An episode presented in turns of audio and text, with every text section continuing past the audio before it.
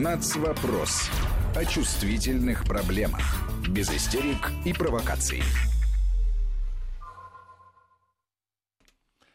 Здравствуйте, у микрофона Евгений Яковлев. Это программа «Нацвопрос». И у нас на удаленной связи из дома а, журналист и историк Армен Гаспарян. Армен, приветствую тебя. А, приветствую. Давай сразу успокоим всех. Не коронавирус, обычная просто самое, что ни на есть, бытовая простуда, насморк. Вот чтобы не нагнетать обстановку, чтобы а, люди не хватались за сердце и никого еще в эту годину лихих испытаний не заразить, вот так вот на самоизоляции оказался. Ну, дело в том, что действительно с вводом э, вот этих выходных больших, выходной недели, это наилучший э, вариант, даже э, если бы не было насморка. Э, согласен, потому что то, что ведь э, происходит э, сейчас во всем мире, связанное с коронавирусом, это уже давно перестало быть объектом шуток и иронии. Ситуация на самом деле очень-очень драматична. Я думаю, что мы это обсудим еще в недельном отчете сегодня с Алексеем Мухиным. Ну а пока приступим, собственно, к главным темам э, программы «Нацвопрос». И э, на повестке у нас э, соглашение между Советским Союзом и Финляндией о завершении вот этой зимней войны. Да, у нас же исполнилось 80 лет этому событию. Оно в России прошло незамеченным во многом потому, что уже повестку к тому моменту занимали две гораздо более важные новости. С одной стороны, это коронавирус, а с другой стороны, это, конечно, падение цен на нефть. Но, тем не менее, наши закавыченные партнеры отличнейшим образом оттоптались на этой дате по московскому а, мирному договору, наговорив а, массу всего. И вот, э, пользуясь э, этой действительно такой круглой датой, 80 э, лет, я считаю, что было бы неплохо, в принципе, некоторые аспекты вот это проследить. А, потому как наше незнание части истории позволяет это все использовать активнейшим образом против нас самих. Ну, в частности, э, бытует такая точка зрения, что хищный, а, жестокий, а, невероятно злобный Советский Союз а, взял и напал на маленькую, беззащитную, никому и никогда не причиняющую никаких болей и уж тем более драматических моментов Финляндию. Причем из этой схемы выпали, например, события гражданской войны внутри Финляндии – которые по жестокости ну, не сильно далеко ушли от э, аналогичных событий на территории бывшей Российской империи, с той лишь э, разницей, что в той войне в Финляндии белые победили красных и устроили им соответствующую кровавую баню. И в Советском Союзе об этом, разумеется, не забывали. Но даже не это здесь главное. Финляндия в тот момент времени – это такой очень последовательный э, противник существовавшего в нашей стране политического строя. Э, Финляндия это та страна, где отличнейшим образом э, чувствовали себя многочисленные иммигрантские организации из русского зарубежья, в том числе которые вели террористическую деятельность. Ведь не случайно, что та самая знаменитая боевая вылазка э, в СССР, она вот по тому контуру проходила.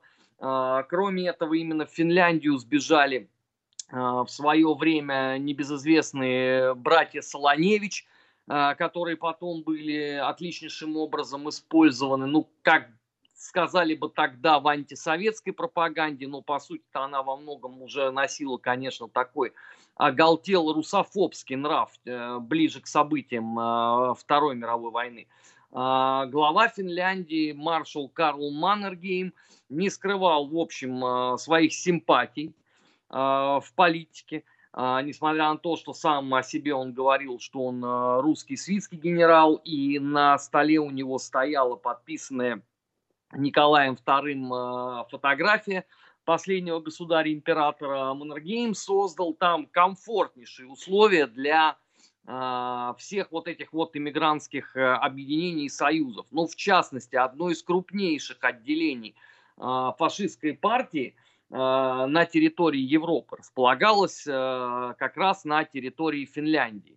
И выпускались и газеты, и журналы, и все это, понятное дело, создавало э, дополнительную головную боль э, советскому руководству. Но это условно там конец 20-х, начало 30-х годов.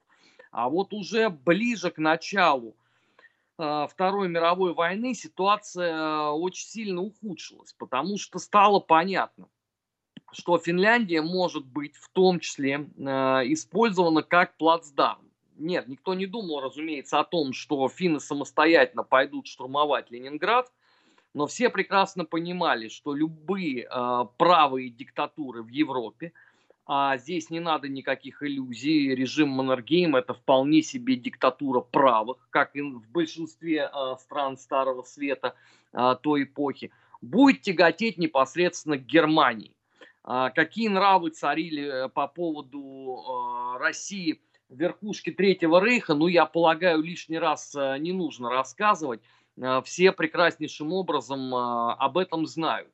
И были достаточно серьезные опасения, что в случае чего немцы, конечно, предоставят любую военную помощь и будут даже, возможно, использовать Финляндию как плацдарм, что эм, создавало совсем уже фатальные условия для колыбели трех революций э, города Ленинграда. С финнами очень долго пытались договариваться. Проблема здесь стояла в том, что э, помимо непримиримой позиции самого Маннергейма по отношению э, к политическому строю э, в Советском Союзе, существовала еще э, позиция стран Запада – Э, которые понятнейшим образом э, говорили о том, что не надо вообще ни в коем случае никаких э, договоров подписывать, не надо там отводить границу от Ленинграда на подальше, в случае чего мы вам поможем так, что вы там давайте, стойте на своем, держитесь и ни на какие уступки не идите. А, ну, в результате финское общество в какой-то момент э, уже очень точно стало для себя понимать, что мирная жизнь скоро закончится, потому что э, когда у вас есть достаточно серьезный э, сосед, который предлагает вам договориться, а вы делаете все возможное, чтобы не то, что вопрос не поставился на переговорах, а чтобы и сами переговоры тоже не состоялись, то, конечно, Э, воевать придется. Маннергейм это понимал, наверное, лучше всех. А, поэтому была и построена эта знаменитая линия Маннергейма, о которой э, сегодня почему-то принято говорить с усмешкой, дескать, да ладно, что там такого, ну, подумаешь, э, заминировали все, что смогли, ну, подумаешь, доты там понаставили бетонные – Неважно, что снайперы сидели, а уж погода, так это вообще плевое дело, какая разница там условно минус 3 или минус 35. А, но надо сказать, что отрезвление у европейских политиков по поводу того, что погода не нужна вообще в принципе никогда, ее даже учитывать не нужно в своих планах. А, это пришло все в декабре 41 года, когда Европа с удивлением смотрела, что это вермахт э, забуксовал под Москвой но никаких же предпосылок для этого не было. Вот так победоносно наступали, и вдруг а, все это закончилось. И тогда придумали вот эту вот теорию про генерала Мороза. Но, между прочим, в Финляндии, вот во время той самой зимней кампании, было гораздо холоднее зимой. Гораздо. И вообще воевать э, в тех условиях было э, категорически некомфортно. Гитлер потом, во время одного из совещаний у себя в Ставке, это было уже в 1942 году, а, скажет, что, конечно, то, что произошло вот во время советско-финской кампании, это была такая сплошная дезинформация Запада. Но, дескать, а, советы дурака валяли, показывали, что они сами ничего не могут, вот, а на самом-то деле армия у них была профессиональная. Ну, фюрер э, не учитывал при этом еще достаточную стойкость и ожесточенное сопротивление э, финских э, солдат и офицеров, они-то очень достойно выполняли свой долг, это надо признать. В этом, кстати, нет ничего такого, потому что э, воинская доблесть и мужество во все времена даже несмотря на то, что это твой противник, в России ценилось. И советско-финская компания-то с этой точки зрения не исключение. Так вот, главное то, что случилось в той войне, это было повержено и разбито в пух и прах утверждение военных теоретиков той эпохи, что э, армию, вот если она уходит в стратегическую оборону, вот из серии линии Маннергейма, э, победить невозможно. Советский Союз э, показал, что в принципе это вполне достижимо. То есть если немцы в 1940 году линию Мажино обошли, э, то Советский Союз э, наряду с Российской империей оказался второй страной, которая показала, что оказывается можно пробивать. Первый раз это было во времена Великой войны, Первая мировая тогда так называлась, это когда был осуществлен Луцкий прорыв э, знаменитый. Ну, в нашей стране его привычно все называют по имени одного из отцов-создателей того плана, э, генерала от кавалерии Брусилова. Но современники называли его Луцким. Так вот, в результате Маннергейм понял очень быстро – что э, сопротивление, ну, помимо того, что оно с тактической точки зрения ровным счетом ничего Финляндии не даст, оно может поставить вообще под существование э, сам э, финский народ. Потому что если воевать вот такими э, э, темпами и таким способом, то э, просто все мужское население э, будет потеряно на э, фронтах э, вот той вот самой э, незнаменитой как ее называют, войны. И в результате Маннергейм пошел на мирные переговоры, это вот как раз март 1940 э, года, и по итогам к Советскому Союзу отходит северная часть э, Карельского перешейка с городами Выборга и Сартовала, э, ряд городов в Финском заливе, часть полуостровов Рыбачий Средний. Ладожское озеро полностью оказывается в границах а, Советского Союза. И полуостров а, Гангут на 30 лет был получен в аренду. То есть, чтобы совсем упрощенно сказать, ну, большая часть Карелии вернулась в состав страны, потому что она же была там после Нидштадтского мирного договора Петра Первого. А, ну, а, соответственно, Финляндия заняла э, те территории, которые, э, которые она могла бы сохранить по э, итогам всей той деятельности. И э, здесь самый важный момент. Э, некоторые теперь западные эксперты, в кавычках, они договорились до того, что а, нельзя вот сейчас а, воспринимать а, московский мирный договор, потому что он был подписан в Москве в 1940 году, Сталин давлел, и западные демократии ничего не могли этому противопоставить, а маленькая Финляндия, ну, она уже была вынуждена, что называется, договариваться с большой страной. Так вот, это абсолютнейшая ерунда, потому что московский вот этот вот договор, Э, с финами образца 1940 э, года в дальнейшем, если кто-то просто не знает, был подтвержден. Э, подтвержден он был не где-нибудь там в Виннице, в Минске или в Тбилиси, а подтвержден он был в, в Париже в 1947 году, где странам западных демократий никто, в общем, ничего не мешал высказать или пожелать. А, больше того, а, со стороны Финляндии уже никаких не пожеланий, а, ничего подобного не было, хотя те печальные прогнозы, которые были в Советском Союзе по поводу возможного вовлечения Хельсинки в большую войну на европейском контуре, они все, собственно говоря, были реализованы уже в 1941 году. Потому что понятно, что Финляндия поучаствовала в блокаде, понятно, что были а, созданы концентрационные лагеря. Здесь, конечно, можно а, пуститься вот в этот абсолютно идиотский полемический спор, какой именно концлагерь считать условно наиболее злым. Но мне представляется, что люди, которые вот начинают размышлять о том, что финские э, лагеря для советских граждан были более гуманные, чем немецкие, их надо на недельку туда отправить. Вот создать им, собственно, все условия по финским документам. Вот пусть они недельку посидели бы, а, потом бы они бы нам рассказали про свое изменившееся представление о гуманизме.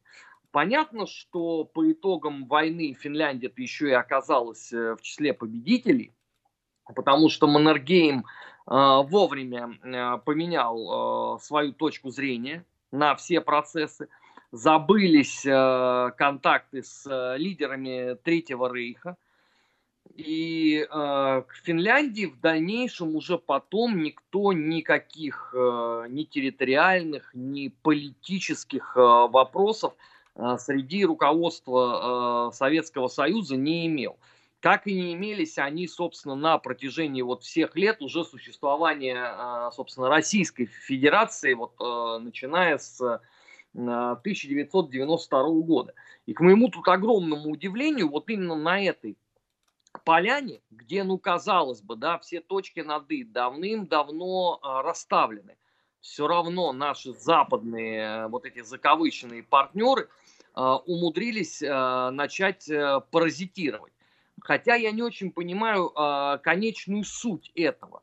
Если бы условно здесь была бы, ну, модель вполне себе э, сопоставимая там, например, со странами э, Прибалтики, где э, войны не было, а был проведен плебисцит, и э, жители высказались за вступление в Советский Союз. Если бы что-то подобное там было бы э, в Финляндии, ну, наверное, это можно было бы пообсуждать там с исторической точки зрения.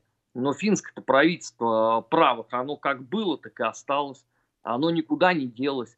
Там э, советские коммунисты во главе с товарищем Кусиным в Хельсинки, как мы сами понимаем, э, никакие э, заседания кабинета министров не проводили, э, никакую классовую борьбу внутри Финляндии не объявляли. Поэтому достаточно странно, вот что конкретно-то они хотят сейчас выставить нам на вид, что называется. Если сам факт военного конфликта, ну я не знаю ни одного вменяемого человека, кто взялся бы утверждать, что той войны не было. Да, конечно, она в нашей стране, война неизвестная, что тут греха таить, непопулярная, ну, но ну, это писал, не потому... Как писал М? Твардовский, она не знаменитая. Да она война. не то, что не знаменитая. У нас любая война стала незнаменитой после Великой Отечественной. Потому что, э, вот обрати внимание, каждый следующий военный конфликт, вот масштабный, а, он уводил э, в прошлое предыдущие. Ну, например, Крымская война очень сильно затмила победу над Наполеоном для современников. Поражение в русско-японской войне затмило для современников, например, освободительный поход русской армии э, генерала Скобелева на помощь э, братушкам-болгарам. Соответственно, события Первой мировой войны затмили э, события русско-японской. Гражданская война затмила вообще все, что было до нее, потому что там был в определенном смысле культ этого. А потом была Великая Отечественная. И, конечно, те э, предвоенные кампании, ну, то есть, условно, там, помощь э, республиканцам в Испании, э, Колхингол э, или э, война вот с финнами, она оказалась абсолютно на затворках э, внимания. Но даже я могу больше того сказать, на таких же затворках у нас, извините, оказывается разгром Квантунской армии Японии э, летом 45 э, года. Об этом вообще у нас знают даже, наверное, еще меньше людей, если так глубоко копать, чем э, по войне с финами. Но, тем не менее, если по Японии там периодически возникает это вот медиапространство, ну, обычно это все связывается с Э, их претензиями на Курильские острова, потому что из раза в раз, э, несмотря на то, что им объясняют, что Россия единая и неделимая, они все равно пытаются эту тему э, пропедалировать, то вот советско-финская война, она, конечно, предмет интереса, ну, очень и очень узкой прослойки историков в нашей стране. В Финляндии, конечно, ситуация совершенно другая. Там эта часть э, очень серьезной государственной истории, государственной... Но ну, там а, погибли 25 тысяч человек, да, и там помнят каждого из них. Да, ну, э, знаешь, я видел э, работы, которые выпускали финские историки по э, деятельности своей армии вот в этой советско-финской войне. Я тебе могу сказать, что ну, у нас в стране многие события Великой Отечественной войны так фундаментально не изучены. Ну, здесь понятно, здесь их меньше, э, этих участков э, боя меньше частей. Э, сама Финляндия, ну, не самое гигантское государство, мы же понимаем прекрасно. Поэтому здесь логика в этом присутствует. Но то, что вот на эту поляну пытаются зайти люди с незамутленной репутацией а, получателей грантов от того же э, Ситуаена Сороса. Это, конечно, история очень красивая и показательная. Другой вопрос, что она бесперспективна э, с любой точки зрения, там, что с точки зрения военных усилий, э, что с точки зрения там, последовавших потом дипломатических усилий. С какой стороны ты э, на это не посмотришь, ты э, увидишь э, абсолютный тупик. Нету темы для обсуждения. Но понятное дело, что в эпоху, когда коронавирус, когда цены на нефть, когда не очень понятно, за что еще можно пнуть э, Россию, а Россия же должна обязательно быть э, в мировой повестке. Я вот, например, э, из эфира CNN тут уяснил для себя, что и в эпидемии коронавируса в США тоже мы виноваты. Потому что если мы были такие умные, мы планировали у себя меры по профилактике, то мы должны были бы в том числе об этом громогласно всему миру объявить, чтобы все тоже готовились. Но мы ни от кого не скрывали, что первыми закрываем границу с Китаем, когда там была вспышка. Но ты же понимаешь, да, что CNN этот момент очень мало интересует. Mm. Вот. И им же надо-то обозначить суть явления.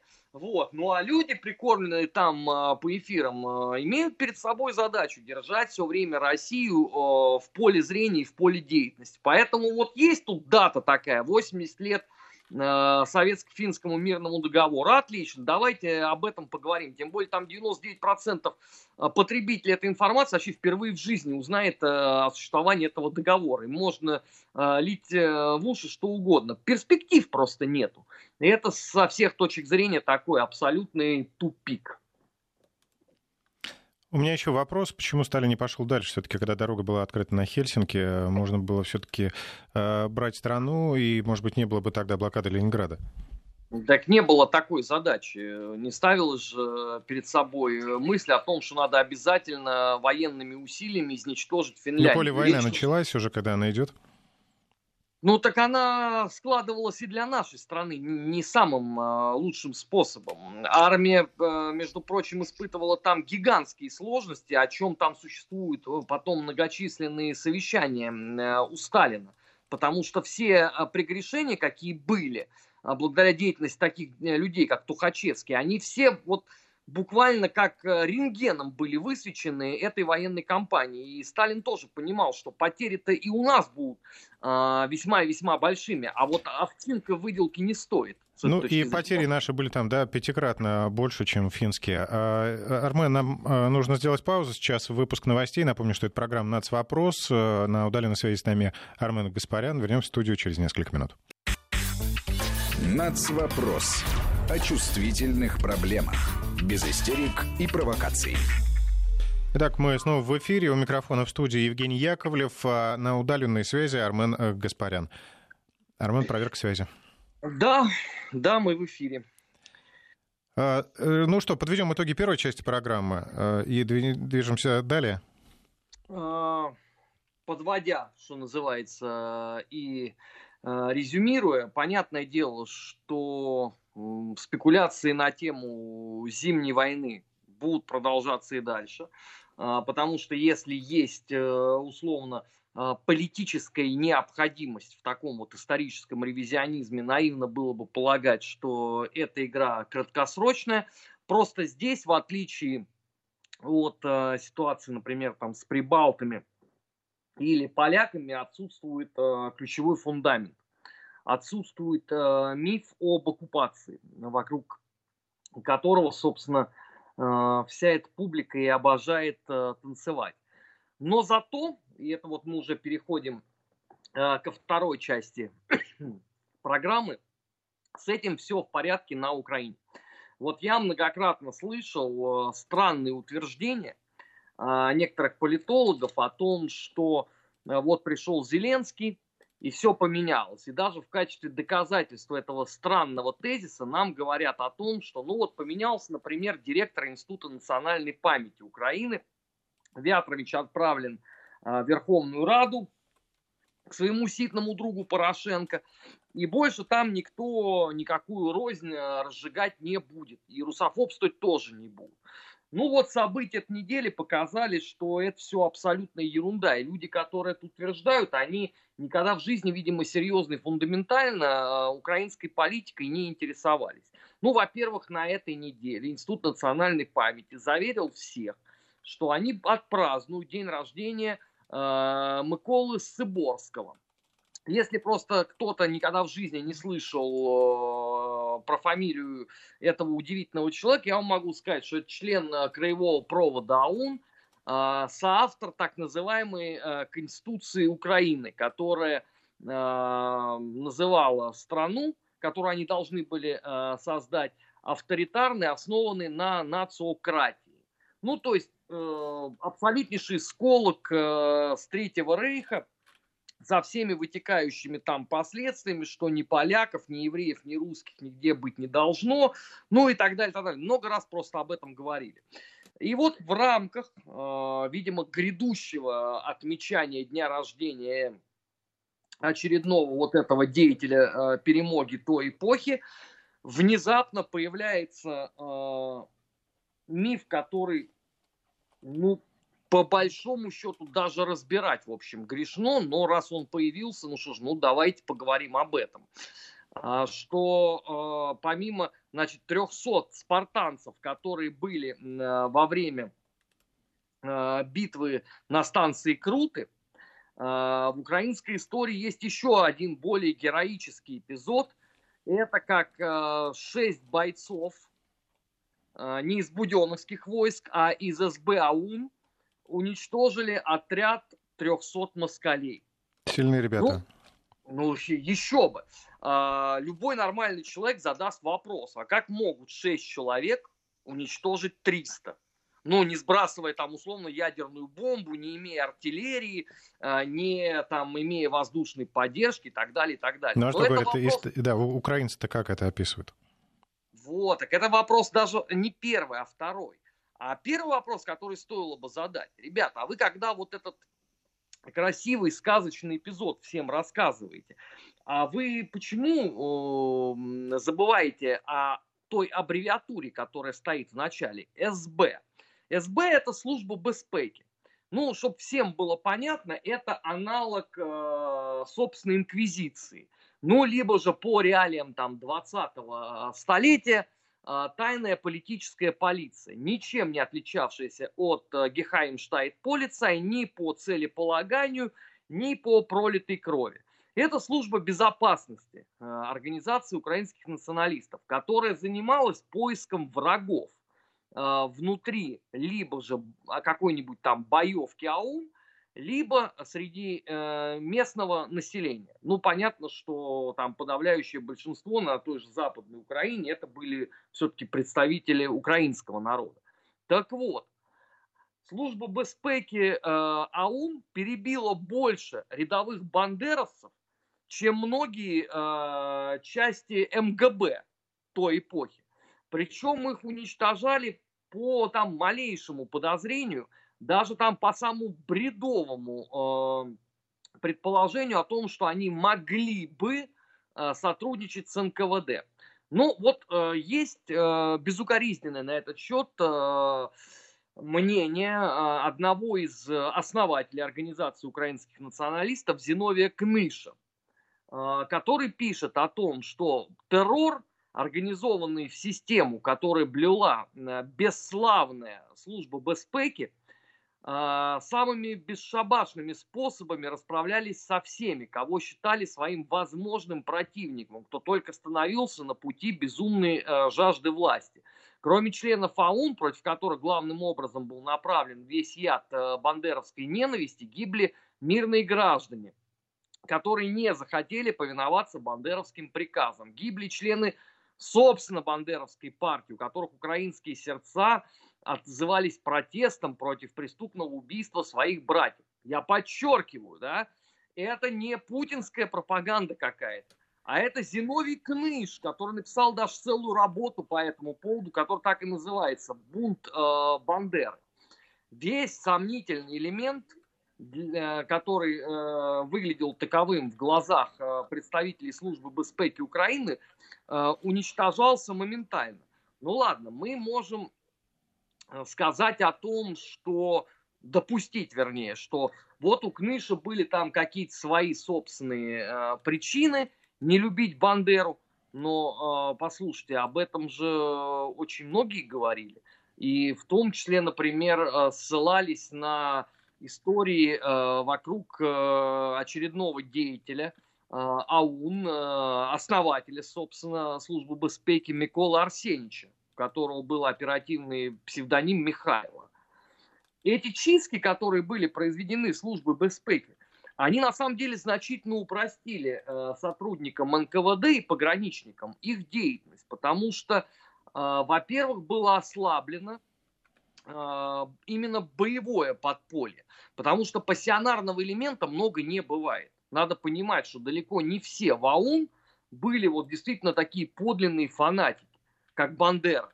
Такие были, которые ненавидели вообще абсолютно всех. Но там был и процент людей, которые в какой-то момент стали э, задаваться ненужными э, с точки зрения АУН вопросами. А, собственно, а в чем наша борьба? Чтобы э, уничтожить вообще всех живых людей? И, разумеется, люди, которые начинали задавать себе подобного рода вопросы, это уже готовый абсолютно контингент для применения спецмер службы безпеки. А, причем а, не надо думать, что их просто могли взять и там а, расстрелять. Нет. Их сначала допрашивали. Причем с применением пыток. То есть с этой точки зрения то, как служба безпеки АУН относилась к своим, это ничем не отличается от того, как они относились к чужим. То есть они вот дословно, буквально воспроизводили вот этот печально знаменитый тезис о том, что наша власть должна внушать ужас. Но ну, ужас она и внушила по итогам всего этого непосредственно жителям а, Западной Украины.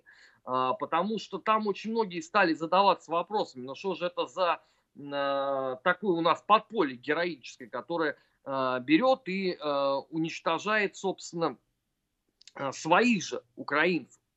Вот. А теперь мы переходим ко второму пункту. Вот про этот чудесный миф о том, что а, можно, оказывается, было уничтожить 300 э, москалей. Ну, во-первых, э, подобные боестолкновения, они бы обязательнейшим образом были зафиксированы. Причем зафиксированы с двух сторон. И со стороны, условно, сводок НКВД, а там массив достаточно большой, и опубликованы там, ну, я думаю, что процентов 15 вообще из того, что есть.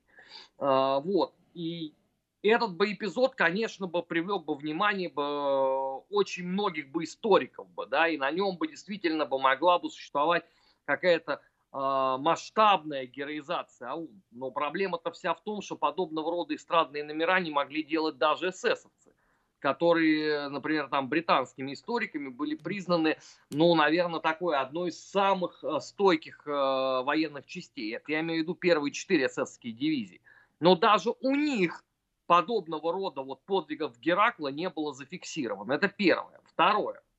Если бы подобный эпизод имел бы место быть, ну или хотя бы было бы что-то близко сопоставимое, но пусть не 300, но пусть хотя бы 150, то этот эпизод был бы совершенно точно отражен бы а, в каком-нибудь томе э, летописи УПА. Дело все в том, что это две серии книжные. В одной там больше 50 томов, в другой больше 70. Вот, я, конечно, прочитал не все, но я думаю, что процентов, наверное, 80 из этих э, летописей я прочитал. И могу сказать, что мне ни разу не встретилось э, не только описание подобного вот подвига Геракла, но и хотя бы какой-либо отсылки э, к тому, что кто-то когда-то где слышал. Ну, знаешь, как это как? Вот одна баба болтала, да, вот знаменитое информационное агентство. Нету даже э, ни, ни малейшего намека на то, что происходило. И вообще там э, многие эпизоды, связанные с деятельностью службы безпеки, старательнейшим образом э, ретушировались. Понятно почему. Потому что в массе своей э, все это а, идейно-художественное творческое наследие создавалось уже в эмиграции, там условно там в Квебеке каком-нибудь или там Детройте, и разумеется, что никто не стал бы описывать вот с такой подробностью факты совершенных преступлений против своих же, да, а это а, расценивалось уже как военные преступления. Что одно же дело, если ты там писал о том, как ты взял там и перебил условно много там э, большевиков, это можно было бы продать историю, ну, например, там тому же Радио Свободе, которое бы дело растиражировало. Совсем другая история, это если ты начнешь повествовать о том, как ты там а, брал и уничтожал своих же, значит, бандеровцев, которым и так было очень кисло, медикаментов нету, продовольствия нету, а, моральный дух низок, самолеты им есть что и сбрасывают, тут только воззвание о том, что вы там давайте еще, значит, месяц-другой продержитесь, интервенция начнется, никакой интервенции, разумеется, нету, людям это не нравится, ну и они автоматически уходят, соответственно, а, ну не в подвалы, у СБ АУН подвалов не было, у них были там отдельные свои э, схрончики, где, собственно, их жизнь и заканчивалась. Поэтому, если этого нету в летописях э, э, героических, в кавычках, свершений а ум можно поставить под сомнение вообще само существование подобного рода фактов. Хотя на самом деле есть даже, я открою тайну большую, есть даже фото доказательства, чем они сами это сделали. Как, например, ведут на э, трибунал и казнь э, представители службы Беспеки АУН, дезертиров из э, рядов УПА. То есть это не, опять же, это там не какой-то фотомонтаж, коллаж, там какой-нибудь там Берия с Абакумовым на двоих э, э, ничего подобного. Это они сами снимали для э, историй. Так вот, э, по поводу, значит, 300 этих э, большевиков, которых якобы уничтожили аж на целых 6 э, сотрудников э, службы безпеки. Если бы подобного рода бой, ну вот гипотетически мы же можем это допустить, если бы подобного рода эпизод был бы, я полагаю, что бой был бы, а, крайне, э, крайне малым по затраченным минутам, и закончился бы он тотальным бы э, разгромом вот этой части э, подпольной боевки. Но, тем не менее, современный институт национальной памяти это вовсе не смущает. Какая разница там, одним фейком больше, одним фейком меньше. Давайте вбросим и это. Главное, что отредактировать нужно, да, чтобы вот не большевики были, потому что ну, может там Израиль задать вопрос, простите, а вы слово большевик как употребляете? С точки зрения субъекта германской пропаганды? То есть это вы хотите сказать, что вы евреев уничтожали? А, то есть это подтверждение вашего участия в Колокосе. Они же это прекрасно понимают, да, что в такой формулировке уже нельзя использовать. Э, тем более после там всех этих многочисленных э, историй там с теми же поляками э, и героизации Бандеры. Поэтому они будут использовать теперь слово «москаль». И москаль они будут использовать еще плюс к дополнительной привязке – Э, к тем событиям, которые э, происходят на юго-востоке Украины последние шесть лет. То есть здесь, смотрите, вот у нас есть там отец-создатель э, целой украинской конституции Сыборский, у нас есть, значит, Бандера, которому, несмотря на бушующий в мире коронавирус и начавшуюся рецессию мировой экономики, ровенские депутаты Горсовета – а, повелели выделить 2 миллиона гривен на памятник, ну, прям вот сейчас, чтобы два раза не вставать. Это же самое главное в нынешних реалиях. А вот, соответственно, пример для подрастающего поколения. Вот то, значит, э, поколение АУН дралось с москалями, и вы должны э, заниматься ровно тем же самым, так сказать, не посрамить э, подвиг э, своих идейных предшественников. Ну, в принципе, получается, получается, чтобы хорошо подготовились, то это не с бухты-барахты, вот проснулся человек утром и заявил, а ну хоть какая-то минимальная подготовка была к этому. Не, ну конечно, конечно. О чем и консультации. Там, там, там целый институт сидит, это придумывает. А, все эти там а, настольные игры, вечера памяти, э, конкурсы стихов, конкурсы детского рисунка, они сидят, занимаются вот этим креативом. Конечно, они к этому готовились. А, и это, кстати, а, лишний а, повод передать привет очень многим политологам, в кавычках, которые почему-то говорят о том, что там это происходит по наитию. Да перестаньте. Это часть политической системы, которая давным-давно уже сформулирована.